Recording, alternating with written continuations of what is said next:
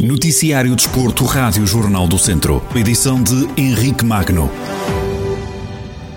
O judoca Rodrigo Boavida é campeão nacional de júniores. Em prova realizada em Cernache no último sábado na cidade de Coimbra, o viziense Rodrigo Boavida, a lutar na categoria dos menos 100 quilos, venceu todos os seus adversários por ipom, sagrando-se assim campeão nacional de júniores e tetracampeão nacional nos escalões sub-18 e sub-21.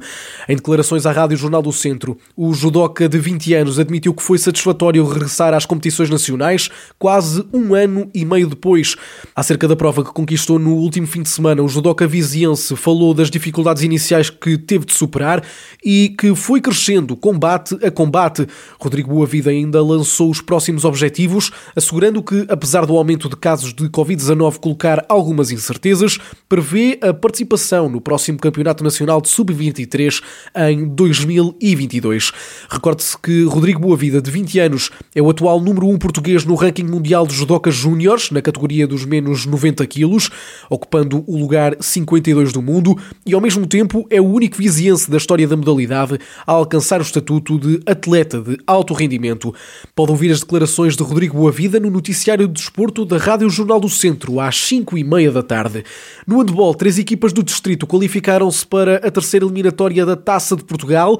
O Académico de Viseu, líder da Zona 2 da segunda Divisão, recebeu o Infesta, da terceira Liga da modalidade. A equipa viziense venceu por 29-16. Já a Academia de São Pedro do Sul também venceu no terreno do Clube Handball de Penafiel, equipa que milita uma divisão abaixo dos vizienses. O resultado final foi 26-23. Já o Handball Clube de Lamego jogou em casa frente à Associação Cultural e Desportiva do Monte, que viajou desde Aveiro. A equipa Beirã venceu por 26-22. Por fim, o Ginásio Clube de Aroca, a única equipa viziense que não passou à próxima fase, recebeu e perdeu com o Feirense, equipa que joga no escalão acima, na segunda divisão. Os Beirões perderam por 38-25. Passamos para a Taça de Portugal, mas de futsal feminino. Em campo entraram quatro conjuntos do distrito de Viseu. O Viseu 2001 recebeu e bateu o Dom Fuas por 6-0, já em estreia na modalidade e na taça. A gente da nave de Alvite deslocou-se até à Lousada para defrontar a Lustosa, onde foi goleada por 7-0. O Sinfãs também foi eliminado, mas pela margem mínima. Em viagem até Penafiel, as Beiras perderam frente à União Desportiva Estrelas do Rio Mau por 3-2. Por fim, a equipa do Lourdosa perdeu também na recepção à turma leiriense Pucariça por 4-1.